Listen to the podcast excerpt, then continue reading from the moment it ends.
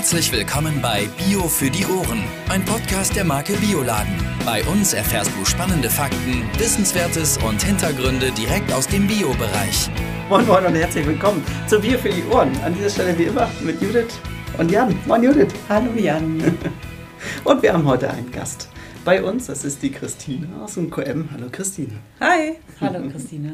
Hallo. Wir haben für euch äh, nicht nur eine spannende neue Folge, die ihr gleich hören werdet, sondern wir haben auch eine kleine Neuankündigung. Ähm, und zwar wird es jetzt auch die erste Folge sein, wo wir unser neues Konzept äh, nutzen werden. Und zwar werden wir jetzt immer drei Fragen an unsere InterviewpartnerInnen stellen und diese werden sie dann äh, hoffentlich gut und ausführlich beantworten. Das werden wir sehen, das werden wir gleich sehen.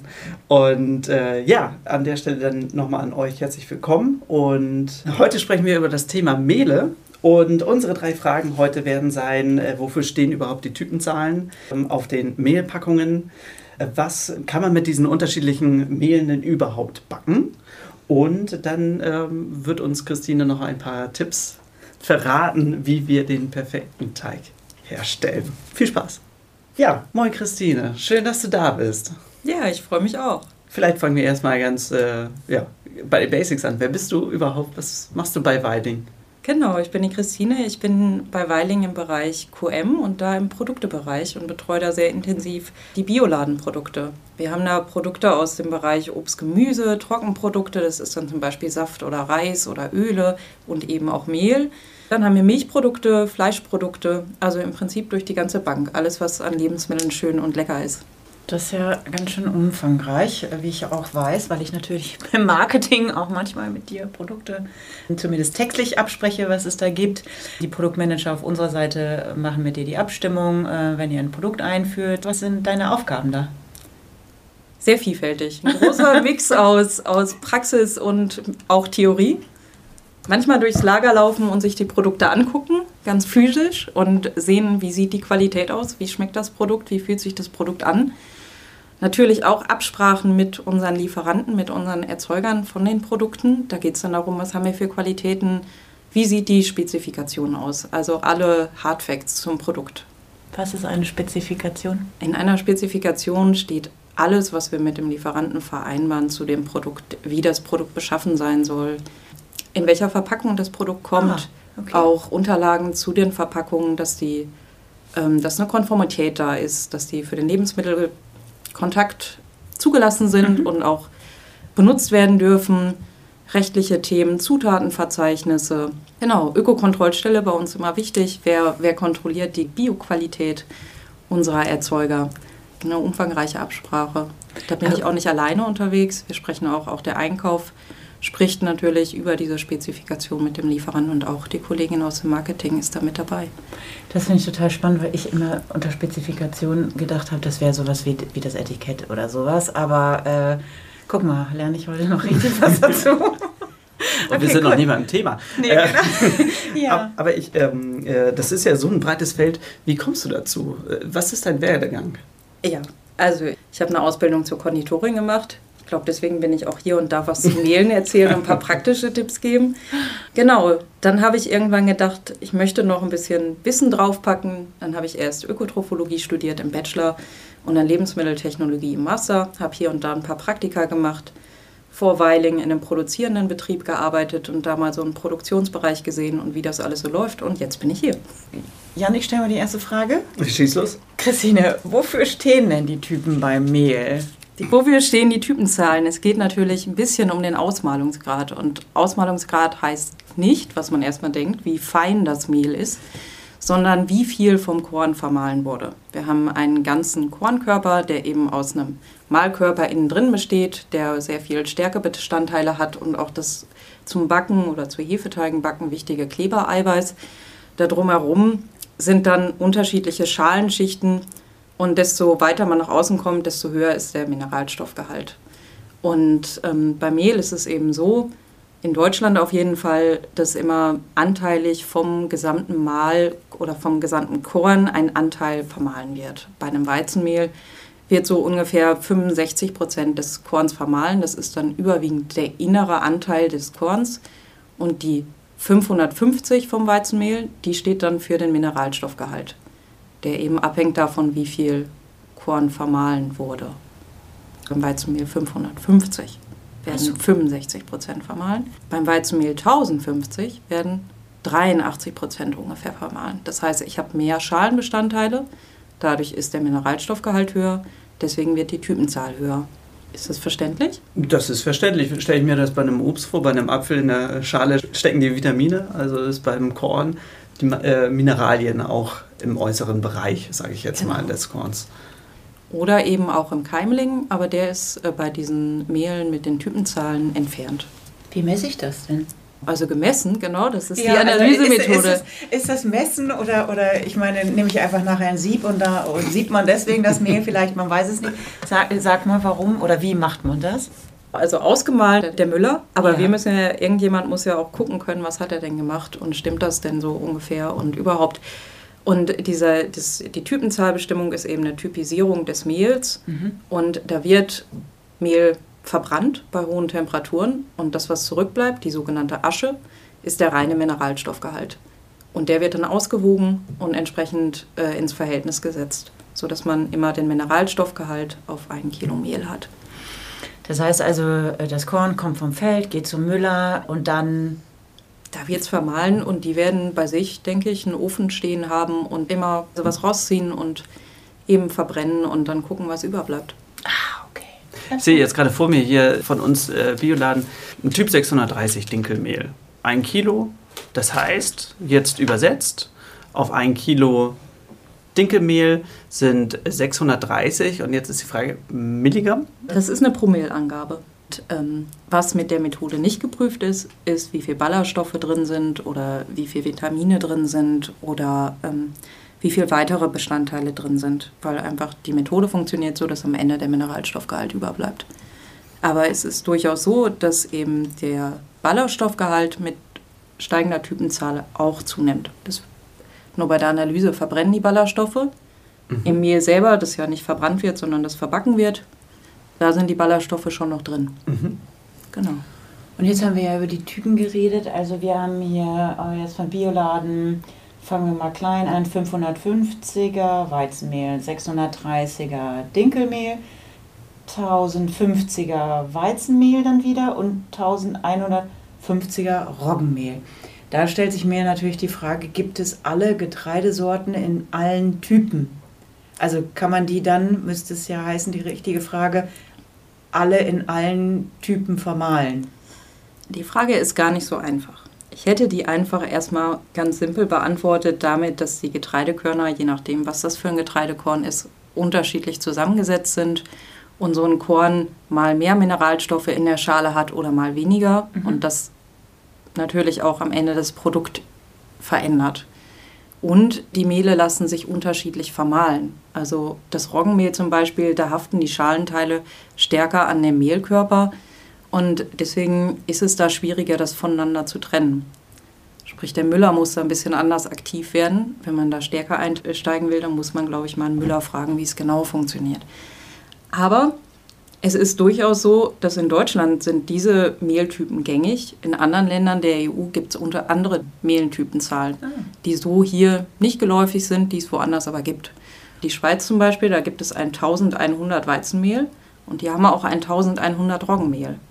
Aber die Müller arbeiten auch anders. Okay, aber das ist schon mal interessant, dass äh, jedes Land für sich dann praktisch auch noch andere Mal- äh, oder Typenzahlen hat. Die so gängig und geläufig sind. Ja. Genau. Und Und das hat sich jetzt praktisch in Deutschland etabliert, sage ich mal, mit, unseren, mit unserer Kultur an Brot wiederum und Gebäck und Kuchen. Christine, kurze Frage dann, kurze Antwort. Gibt es von allen Getreiden alle Typen? ich kann es nicht beantworten. Okay, so, na, ist also, ja. Vielleicht, äh, liebe Zuhörenden, wenn ihr das beantworten könnt, dann schreibt uns an äh, podcast.bioladen.de. Was kann man denn mit den unterschiedlichen Typen backen? Vielleicht fangen wir wieder klein an. Kleine Brötchen. Kleine, Kleine Brötchen. Brötchen. 1550 Weizenmehl. Ich glaube so, das ist das gängigste. Nee, es gibt noch 1000 400. das Äh, nein, äh, 1000. sorry, Weizenmehl 550. Aber äh, warte mal, 400 gibt es auch noch, ne? Es gibt noch einen 405er, ja. Ah, okay. Ah, stimmt. Wir steigen direkt höher ein. Weizenmehl. Einfach weil es uns ins Auge springt. Also, was kann man mit den unterschiedlichen Mehlen backen. Fangen wir mal mit unserem Bioladen Weizenmehl 550 an. Wir haben jetzt keinen 405er da im Sortiment, sondern direkt 550. Ja, also die Backwaren, das Backwarensortiment ist ja breit und das 550er kann man auch sehr vielfältig einsetzen. Was gut geht, sind natürlich Hefeteige. Da hat ähm, das 550er den großen Vorteil, dass es sehr viel von diesem Gluten oder Klebereiweiß hat, das zwar in vielerlei Munde ist, das aber fürs Backen sehr, sehr wichtig ist, einfach weil das äh, Gluten, wenn der Teig aufgeht, mit dem Teiggerüst dieses CO2, was die Hefe bildet, festhält und dann kriegt man sehr schönes Volumen. Das heißt, so ein 550er Teig kann vielleicht ein besonders gutes Volumen schaffen. Ah. Ähm, ich muss den auch ein bisschen, also man kann mit einem 1050er auch einen Hefeteig backen. Man macht es nur ein bisschen anders, wenn man das so ganz tief einsteigt. Ähm, sonst ein 550er auch gut für einen Strudelteig oder für einen Pastateig, wenn ich was habe, was ich ähm, dünn ausrollen will. Das geht mit einem 550er gut. Ah, okay. Aber wenn ihr was ausrollen wollt, also so ein, eben so einen Strudelteig oder so einen Pastateig, dann wäre schon gut, ihr legt den nochmal kurz beiseite und lasst den ein bisschen entspannen, nachdem ihr den geknetet habt. Habt ein bisschen mehr Geduld. Dafür macht das Ausrollen dann mehr Spaß, weil der dann nicht so stark schnurrt. Also, ne, wenn ihr so einen Strudelteig gerade frisch geknetet habt und dann anfangt, den sofort auszurollen, dann ist er immer so schnell wieder so klein und also schrecklich nervig. Kann man besser Stimmt. erstmal einen Strudelteig machen, den einfach mal beiseite stellen. Man kann den auch einen Tag vorher machen, einfach in Frischfolie einwickeln, in den Kühlschrank legen und dann hat man am nächsten Tag eigentlich schon alles fertig. Der ist entspannt und kann sofort ausgerollt werden. Wenn ich jetzt sage, ich backe einen Focaccia, da würde ich glaube ich auch gerne einen 550er nehmen und ähm, mache vielleicht eine sehr, sehr lange Teigführung, damit er einfach ein bisschen Zeit hat zu gehen und ich möchte schöne große Luftblöcher haben in meinem fertigen Teig, dann würde ich da auch nicht mehr mit dem Nudelholz drüber gehen. Dann würde ich auch lieber. es ist so, ich würde es ja. nicht mehr machen. Ich würde es lieber auf, auf mein Backblech machen, mir ein bisschen Öl an die Finger machen und den so langsam ein bisschen in die richtige Richtung drücken mit den Händen, anstatt mhm. dann nochmal mit dem, dann ist alles mhm. wieder kaputt. Dann habe ich das lange hingelegt, damit da schöne große Luftblasen drin sind. Gehe ich da einmal drüber und wie du sagst, die sind dann wieder weg. Mhm. Ah, interessant. Christine, was ist Teigführung? Teigführung, da spricht man vor allen Dingen bei Hefeteigen drüber. Oder auch bei Sauerteigen. Aber bei Hefeteigen geht es so darum, was, wie, wie setze ich den Teig an. Es gibt eine direkte Teigführung, mhm. das heißt im Prinzip all in würde ich jetzt mal sagen. Ne? Alle Zutaten rein, glatt kneten. Das ist direkte Teigführung. Indirekte Teigführung, vor allen Dingen besonders wichtig bei sehr schweren Hefeteigen, also alles, wo sehr viel Butter reinkommt, sehr viel Eier, sehr viel Zucker, sehr viel Fett. Da mache ich einen Ansatz. Ein Ansatz heißt, ich mische ein bisschen entweder Wasser oder Milch, je nachdem, was ins Rezept reinkommt, Hefe und Mehl und lasse das erstmal eine Weile stehen und lasse die Hefe sich entwickeln. Weil Hefe und Zucker, Eigelb wegen auch sehr viel Fett, Fett als solches und Salz zum Beispiel vertragen sich nicht so gut. Von daher muss ich der Hefe hier und da bei so sehr schweren, mächtigen Teigen, so ein Stollenteig oder sowas, da muss ich der Hefe ein bisschen Starthilfe geben. Da kann ich die nicht sofort mit Fett zukleistern. Ah, interessant, okay. Spannend. Können wir auch nochmal einen eigenen Podcast zu machen? Ja, genau. Aber eigentlich wollte ich euch erzählen, was wir damit machen können. Ne? Jetzt ja. sind wir schon so tief eingestiegen. Genau. Ich würde euch eigentlich sagen, wenn ihr gerne Dinkelmehl mögt und Weizen nicht so gerne mögt, dann könnt ihr viele Rezepte, in denen 550er Weizenmehl drin steht, eins zu eins mit Dinkelmehl ersetzen. Gibt es da so einen großen Geschmacksunterschied? Also man sagt schon, dass Dinkelmehl so ein bisschen mild-nussig schmeckt, mhm. also vom Geschmack her. Dann hat Dinkel eine etwas andere Zusammensetzung. Ähm, das, das Gluten oder Klebereiweiß, was da drin ist, ist ein bisschen anders und wird deswegen auch oft ein bisschen anders behandelt. Ansonsten, wo man ein bisschen drauf aufpassen muss, ist, wenn man jetzt so ähm, das austauscht, Mehle gegen eine andere Typenzahl oder eine andere Mehlart, also Dinkel gegen Weizen. Und vielleicht das Rezept schon sehr, sehr gut kennt und genau weiß, wie das Brot oder das, der Kuchen aussieht, wenn er fertig ist. Es kann sein, dass ein Brot stärker bräunt oder auch ein Gebäckstück stärker bräunt, wenn ich eine andere Typenzahl einsetze oder ein Dinkelmehl statt einem Weizenmehl. Da muss ich ein bisschen besser gucken, ist es denn jetzt wirklich gar. Ist ja nichts ärgerlicher, als einen ganzen Kuchen gebacken zu haben, den rauszuziehen und zu stürzen. Und innen drin ist alles noch ziemlich Ja. flüssig. Ja, ja, ja, das stimmt. Das Mehl, 1050. Was willst du damit machen? Ich finde herzhafte Sachen mit 1050er sehr, sehr schön. Alles, was so in die herzhafte Richtung gibt. Schöne herzhafte Brote. So gedrehte Käselaugen. Nee, Ka Käse. Käsestangen, oder? Käsestangen, sowas? Käsestangen, ja, Ja. Könnte, man, könnte man bestimmt auch machen mit 1050er. Sind die nicht aus äh, Blätterteig meistens? Vielleicht haben wir auch Ich würde, würde sie auch aus Mürbeteig machen. Ja, So? gibt es. Also es gibt Käsegebäck aus Mürbeteig, es Mhm. gibt Käsegebäck aus Blätterteig. Genau. Und dann gibt es auch noch so Käse quasi so gebacken. Ne? Einfach nur Käse. Käse, Ofen, fertig. Okay, das ist ein anderer Podcast. Kommen wir zurück zum Weizenmehl. 1050. Genau. Ich habe einen höheren Mineralstoffgehalt, ich habe ein paar mehr Ballaststoffe. Wenn ich einen Hefeteig mache, dann würde ich den ein bisschen länger quellen lassen, ein bisschen langsamer verkneten insgesamt, nicht so lange intensiv kneten, sondern lieber ein bisschen, bisschen mehr Zeit daran verwenden, dass der sehr gut gemischt ist, aber nicht mehr so intensiv kneten dann. Und ansonsten kriege ich ein bisschen dunklere Farbe und ein bisschen anderen Geschmack. Und bei, bei so süßen Teigen, bei so Rührteigen oder so, ist es oft auch eine Volumeneinbuße. Einfach weil die Zusammensetzung nicht so ist. Also kann ich vielleicht besser einen 550er oder ein Dinkelmehl nehmen. Und ähm, das Weizenmehl eben lieber dann für vielleicht so einen Brotteig oder ein schönes Brötchen.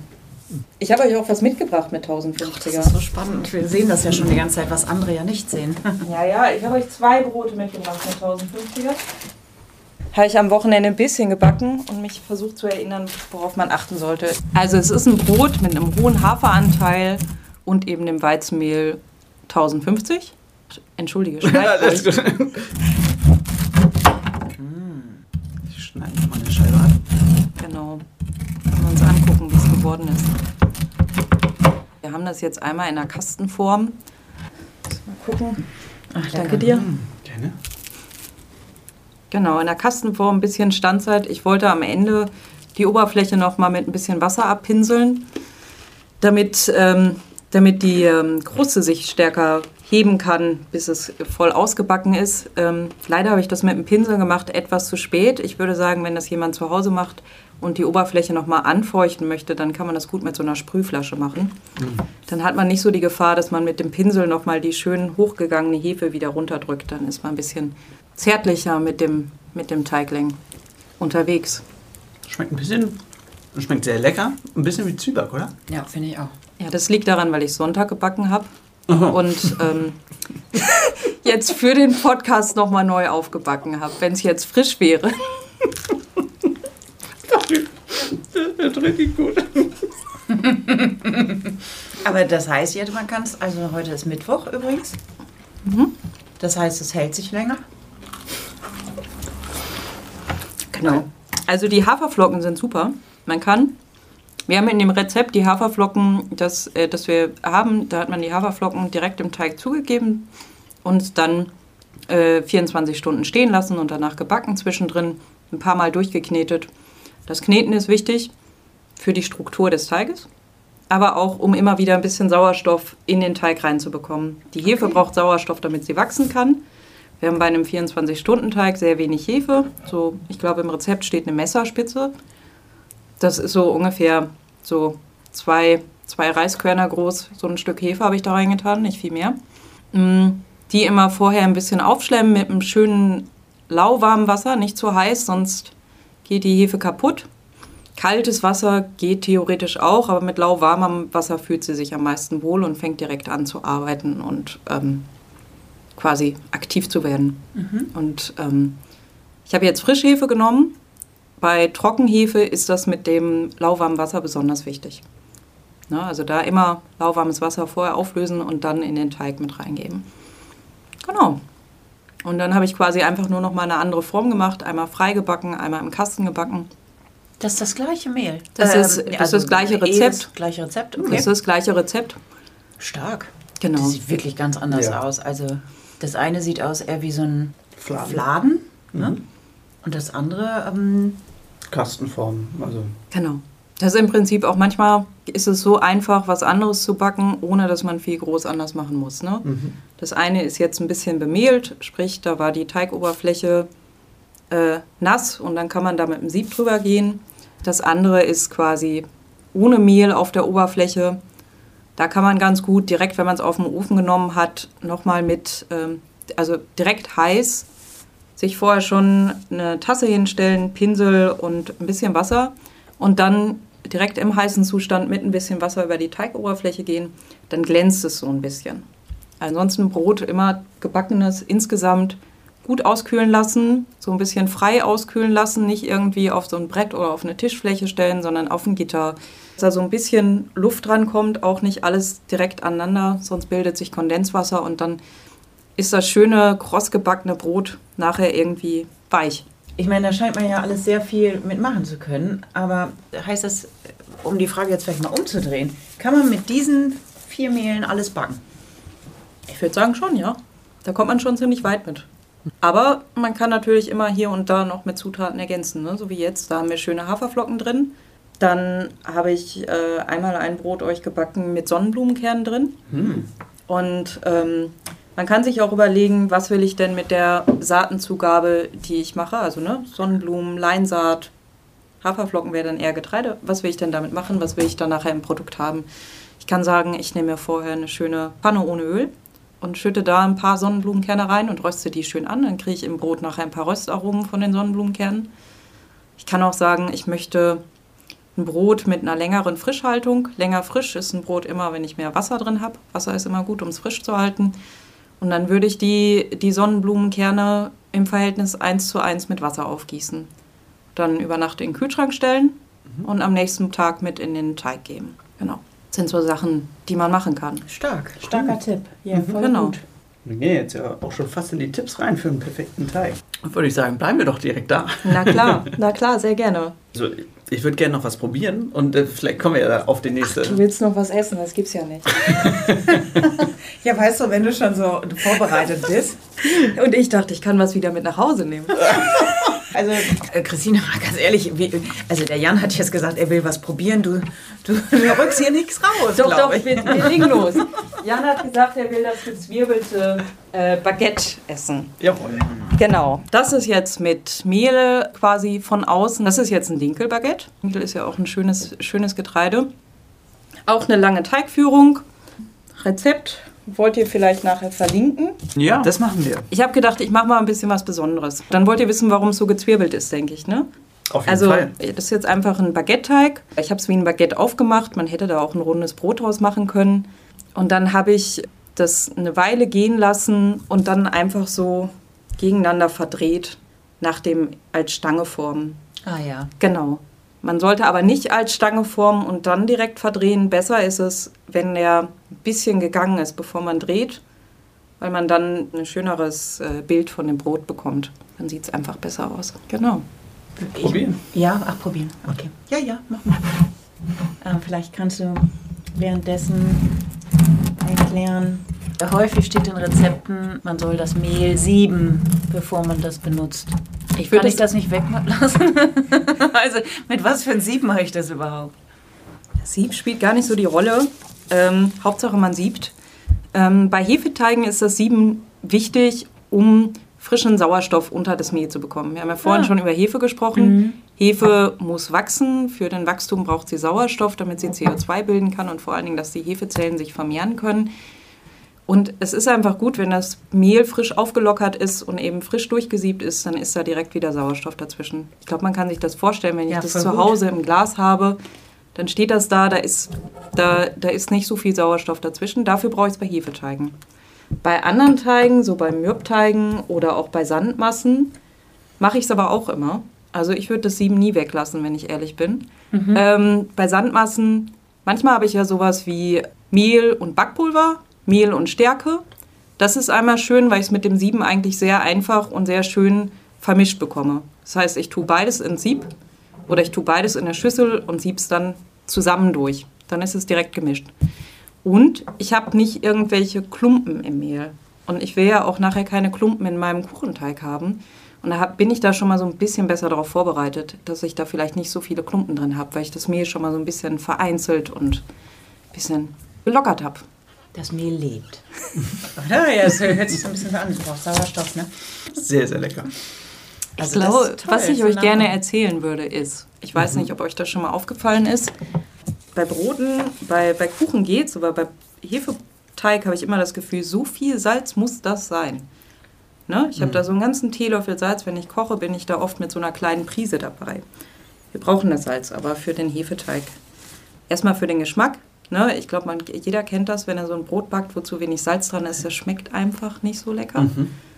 Und dann brauchen wir es aber auch für die Hefe und die Struktur. Also es hat auch eine Funktion im Brot selber, sodass ähm, wir das brauchen. Bei 100 Gramm Mehl brauche ich 1,5 Gramm Salz. Das wirkt jetzt echt viel. Also das sind jetzt alles 360 Gramm Mehlbrote. Ich habe alle gleich groß gemacht, bis auf der, das Baguette, das ist nur die Hälfte. Ja. Du hattest eben noch gesagt, du hast noch mehr mitgebracht. Was hast du noch dabei? Genau, ich habe euch einmal ein 1050er Brot mitgebracht. Im Prinzip habe ich immer das gleiche Rezept gemacht. Die 360 Gramm Mehl und dann entsprechend Wasser. Hier habe ich jetzt eben die Sonnenblumenkerne eins zu eins über Nacht eingeweicht und mit, mit verbacken und direkt alles, alles rein. Die Sonnenblumenkerne auch von Anfang an rein verkneten. Dann habe ich das Ganze ähm, quasi als runden Teigling gären lassen. Wichtig ist immer, dass die Fläche, die ich backen will, beim Gären unten liegt, damit die, ähm, also quasi, dass die Fläche, die gebacken werden soll, beim Backen oben liegt, beim Garen schön abgedeckt ist, damit da nichts antrocknet und sich die Kruste beim Backen, wenn der Ofentrieb kommt, noch so ein bisschen heben kann und nicht sofort so ganz steif ist. Und was ich da gemacht habe, ist, ich finde, das kann man immer ganz lustig machen. So ein Brot kann man recht schnell schön verzieren. Wenn die Oberfläche so leicht feucht ist, kann ich da schön ein bisschen Mehl drüber stauben und ich habe euch da jetzt eine schöne Schablone in die Mitte gelegt und eine kleine Form drauf gemacht. Da kann man vieles machen. Ne? Nicht zu kleinteilig werden, aber so ein Herzchen zum Valentinstag oder eine Blume oder eben wie jetzt hier ein Kreis kann man da schon mal so draufstauben. Oh, kannst du noch kurz sagen, wann sollte man anritzen? Oh, wann sollte man anritzen? Eigentlich direkt vorm Backen. Und immer mit einem sehr schönen, scharfen Messer. Ah, damit der Teig sich gut Ja. Ah, auseinander. Ja, ich habe die Hände jetzt auseinandergenommen. Das kann ja keiner hören, was ich gemacht habe. Genau, ja, spannend. Mhm. Genau. Ja, ähm, das habe ich euch mitgebracht. Und dann habe ich euch meinen kleinen Fehler mitgebracht. Ich war sehr ungeduldig und irgendwann wollte ich fertig werden. Ein 550er Weizenbrot. Äh, da ist jetzt gar nichts weiter drin, außer Mehl, Wasser, Hefe und Salz. Das muss eigentlich so 40 Minuten gehen und sollte dann in den Ofen. Ich habe es weniger lang gehen lassen. Das Volumen hat sich nicht verdoppelt und habe es äh, vorher in den Ofen geschoben. Die Kruste hat sich sehr schnell ausgebildet und äh, der Ofentrieb war noch da, da ist es auf der Seite aufgebrochen. Man sieht es ganz gut, ne? Also Ja.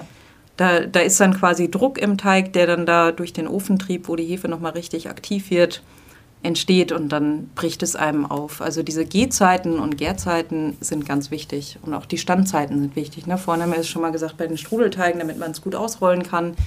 Hier jetzt auch, ähm, damit eben das, das Gebäckstück nachher am Ende schön aussieht und ähm, nicht an der Seite die Kruste aufbricht. Und, ach Das so, heißt- wenn wir schon über Zeit sprechen, ähm, es gibt ja Langzeitführung, Kurzzeitführung, na, das kennt ihr. Ich habe jetzt Brote gebacken, die 24 Stunden irgendwo standen. Man kann das ja auch mit mehr Hefe in schnellerer Zeit machen, dass es nur eine Stunde steht, bis man es aufarbeitet. Und da spricht man oft davor, dass äh, bei längerer Teigführung mehr Geschmacksstoffe entstehen. Und dass äh, die Mehlbestandteile besser verquellen. Aber ist manchmal auch eine Zeitfrage. Ne? Die Frage intern geht um das Thema Ascorbinsäure in äh, Mehlen. Konventionell, Bio, was ist das überhaupt? Wozu wird die genutzt? Ist die auch in, ist das in allen Mehlen generell Bestandteil? Gar nicht so einfach die Frage, muss ich sagen. Also Ascorbinsäure ist ein Mehlbehandlungsmittel. Das wird äh, zugegeben, weil die Ascorbinsäure dafür sorgt, dass ähm, mehr Sauerstoff im Mehl gehalten wird. Und mehr Sauerstoff haben wir ja vorhin schon gehört, auch vom Sieben. Die Hefe braucht den Sauerstoff und da hilft die Ascorbinsäure einfach. Deswegen wird das überhaupt erstmal zugegeben. Das ist ja erstmal die erste Frage, warum macht man sowas? Die zweite Frage, ähm, wo ist das überhaupt drin? Also in konventionell ist es erlaubt, in EU-Bio ist es auch erlaubt, in Verbandsware, also bei Biokreis, Demeter, Bioland, Naturland, ist es in Getreideprodukten nicht erlaubt. Ähm, das ist so die erste Einstufung. Wenn ihr wissen wollt, ob es in den Backwaren drin ist, die ihr irgendwo kauft, dann muss ich ehrlich sagen, das kann ich nicht beantworten. Da mhm. müsstet ihr den Bäcker fragen oder eben die entsprechende Zutatenliste einfordern. Bei Mehlen muss es auf der Zutatenliste stehen. Mhm. Bei uns, bei den Typenmehlen, die wir im Sortiment haben unter Bioladen, da ist nichts drin. Da ist ja. ähm, im Roggenmehl ist Roggenmehl, im Dinkelmehl ist Dinkelmehl und Weizen. in den beiden Weizenprodukten ist Weizen. Ne? Genau, und keine Ascorbinsäure, sonst steht es auf der Verpackung mit drauf. Okay. Wenn ihr irgendwo ein Rezept habt, wo drauf steht, ihr wollt das extra backstarke Mehl, ihr müsst das nehmen. Es gibt da so ein paar Tricks, das kann man einfach mal ausprobieren, wenn man Lust hat, mal beim Backen was auszuprobieren. Man kann auch dem Teig so 4% Orangensaft oder Zitronensaft oder Sanddornsaft zugeben und mal gucken, was passiert. Das wird besonders manchmal bei Dinkelmehlrezepten empfohlen. Da gibt es manchmal auch Rezepte, in denen das draufsteht. Und ähm, da kann man eine ähnliche Wirkung mit erzielen. Also im also Prinzip. Man braucht das nicht das Mehl, sondern kann mit den Mehlen, die wir haben. Ja, ich würde unsere, ja, würd mhm. unsere Mehle nehmen und das einfach mal mit dem Orangensaft ausprobieren. Muss vielleicht ein bisschen aufpassen beim Wasser, vielleicht ein Schlückchen weniger Wasser nehmen. Mhm. Genau. Stark, das ist ein guter Tipp. Mhm. Eine sehr interessante und leckere Folge, muss ich sagen. ja, Jan, du backst ja eh auch, glaube ich, ganz gerne, ne? Ja. Brot und so auch, ne? Sehr gerne. Ja. ja. ja Deswegen, ich habe auf jeden Fall was mitnehmen können. Ich habe nicht gesiebt. Du hast nicht gesiebt, ja, dann mach das bitte jetzt. Äh, eine Kleinigkeit habe ich euch noch mitgebracht, weil ich dachte, wir haben jetzt so viel Brot und eigentlich kann man doch, ich bin Konditorin, es muss auch Süßes geben. Da war ich aber jetzt ein bisschen, ich habe eine Sandmasse gemacht, die in drei Teile aufgeteilt und dann einfach dreimal ein unterschiedliches Mehl reingetan. Wir haben hier eins, jetzt nicht, dass ich durcheinander komme, einen Moment. Ja, man erkennt es ja schon so ein ja, bisschen. Man sieht es ein bisschen. Ne? Ja. Ne? Das hier ist das 550er Mehl. Das ist also, ihr müsst, glaube ich, beschreiben, wie es ausschaut. Ja, das, also im Vergleich zu den anderen ist es das hellste. Es hat auch die wenigsten ähm, dunklen Partikel im Teig. Ähm, ja, und äh, genau, ist mit äh, Sonnenblumen kennen? Nee, was? Ich habe ich hab nur jeweils Pistazien in unterschiedlicher Anzahl draufgetan, damit ich es auseinanderhalten kann. Smart. Ja, okay, sehr gut. Ich wollte nur einmal backen. Genau, dann haben wir quasi, das war das mit einer Pistazie, dann haben wir zwei Pistazien. Das ist das 1050er. Und dann habe ich eine mit drei, das ist das Dinkelmehl. Ich glaube, was man ganz gut sieht, ist, das Dinkelmehl ist am dichtesten vom, ja. vom Backergebnis an ja. dem 550er dran. Mhm. Und das 1050er ist dunkler. Und da muss man beim Backen echt aufpassen, dass man sich da, wenn man da mal so Mehle gegeneinander austauscht, nicht vertut. Einfach weil ein unterschiedliches Mehl schon auch ein anderes Bräunungsverhalten hat. Mhm. Und ich dann eben bei den Sandmassen vielleicht doch ab und zu mal diesen klassischen Holzstift äh, Test mal machen muss und gucken muss, ob noch was dran klebt um mir sicher zu sein, dass es wirklich durchgebacken ist. Aber du würdest jetzt zum Beispiel nicht zwischen den 550 Weizenmehl und den 1050 Weizenmehl eine unterschiedliche Menge an ähm, Salz zugeben, oder? Salz? Nein, nein, ich würde, also, ja, es ist immer ein bisschen unterschiedlich, was ich womit backe. Ne? Es, also bei so ähm, Sandteigen würde ich die gleiche Menge Mehl nehmen, ja. Mhm. Was ich machen kann, ist einen Teil des Mehls durch zum Beispiel Mandelgrieß oder Mandeln austauschen oder durch Haselnüsse. Das muss ich dann in einem anderen Verhältnis anpassen. Aber, aber auch ein gleicher Salzgehalt. Ja, Oder, ja. ja, aber hier sind wir auch nicht mehr bei den Salzgehalten von dem Brot. Ne? Mhm. Also mhm. beim Brot brauche ich das für die Hefegärung oder bei, bei Hefeteigen brauche ich das für die Hefegärung und das Teiggerüst und alles. Bei den Sandmassen, da ist es vor allen Dingen der Geschmack. Genau. Ach so, und äh, bei Hefeteigen ist es auch die Bräunung. Ich weiß nicht, ob ihr schon mal Brot ohne Salz gebacken hat, habt. Das wird im Prinzip nicht so sehr braun. Hm. Interessant. Genau, ja, ihr könnt die mal, ihr könnt essen und probieren, wenn ihr noch mögt. Ne? Ich habe ja hier ein bisschen was mitgebracht. Hm. Genau. Und was ich eigentlich beim Sandmassen ganz schön finde, ist, ich habe jetzt ein Grundrezept und da könnte ich jetzt noch einiges mitmachen. Ich könnte einfach ein paar Schokoraspeln reintun, ich könnte da ein paar Rosinen unterrühren. Ich hatte zu Hause noch einen Teig, da habe ich ein paar Datteln klein geschnitten und Datteln drunter gerührt. Das fand ich auch ganz lecker. So Mhm. ein, zwei Datteln auf so ein Rezept ist eigentlich auch ganz schön. Das ist der Das ist jetzt 1050. 50, da bin ich auch gespannt. Das, das ist das 500. Nee, Nee, das ist das äh, 630. Genau, oder? das ist das Das, 630er. das ist ja dann ein bisschen nussiger, hast du gesagt, ne? Und jetzt nehmen wir erstmal das 1050. Genau, bei dem 1050er, da kann es gut sein, dass wir da ein bisschen Probleme haben mit dem Volumen, wenn wir da äh, mit 1050er backen. Hat aber schon einen anderen Geschmack, oder? Mhm. Interessant. Aber So ein bisschen fresh, finde ich. Ich finde, ich würde ermutigen, einfach ein bisschen in der Küche mit Mehlen auszuprobieren. das ist schön. Am besten mit Kindern. Was ist da noch drin? Da ist noch irgendwas. Ja, Da ist Vanille drin, Mhm. Zitronenschale, das Mhm. ist es, ne? bisschen Backpulver ähm, und äh, Mandelgrieß habe ich drin reingetan. Genau, genau. Und vielleicht auch so ein Hack, was so Zutatentemperaturen angeht. Da habe ich noch nichts zu gesagt, ne? aber das spielt schon eine wichtige Rolle, ähm, wo eure Zutaten stehen, bevor ihr anfangt zu backen. Wenn ich eine Sandmasse mache und weiß, dass ich die heute Nachmittag mache nach der Arbeit, dann stelle ich heute Morgen die Butter, die Eier, alles, was ich an Zutaten brauche, Raumtemperatur. Bei mir in die Küche. Ich hole nicht später noch die Eier aus dem Kühlschrank und tue sie mit rein. Wenn, ich da was schief, wenn mir da was schiefgegangen ist, dann wärme ich die ganz, ganz leicht an. Einfach weil ich will ja eine schöne, verbundene Masse und dafür ist es wichtig, dass die Zutaten die gleiche Temperatur haben. Genau, das ist da auf jeden Fall der, der Fall. Bei so einem Hefeteig, da können die ähm, Zutaten, die ich zugebe, je nachdem, wie schnell der Hefeteig gehen soll, auch ein bisschen kälter sein. Da ist es nicht ganz so entscheidend, dass die Temperaturen genau richtig sind. Und ich weiß nicht, Mürbeteige haben wir noch gar nicht drüber gesprochen. Nein, warum muss man Oh. das kalt stellen? Ja, warum muss man das kalt stellen und auch so bei Möbelteigen?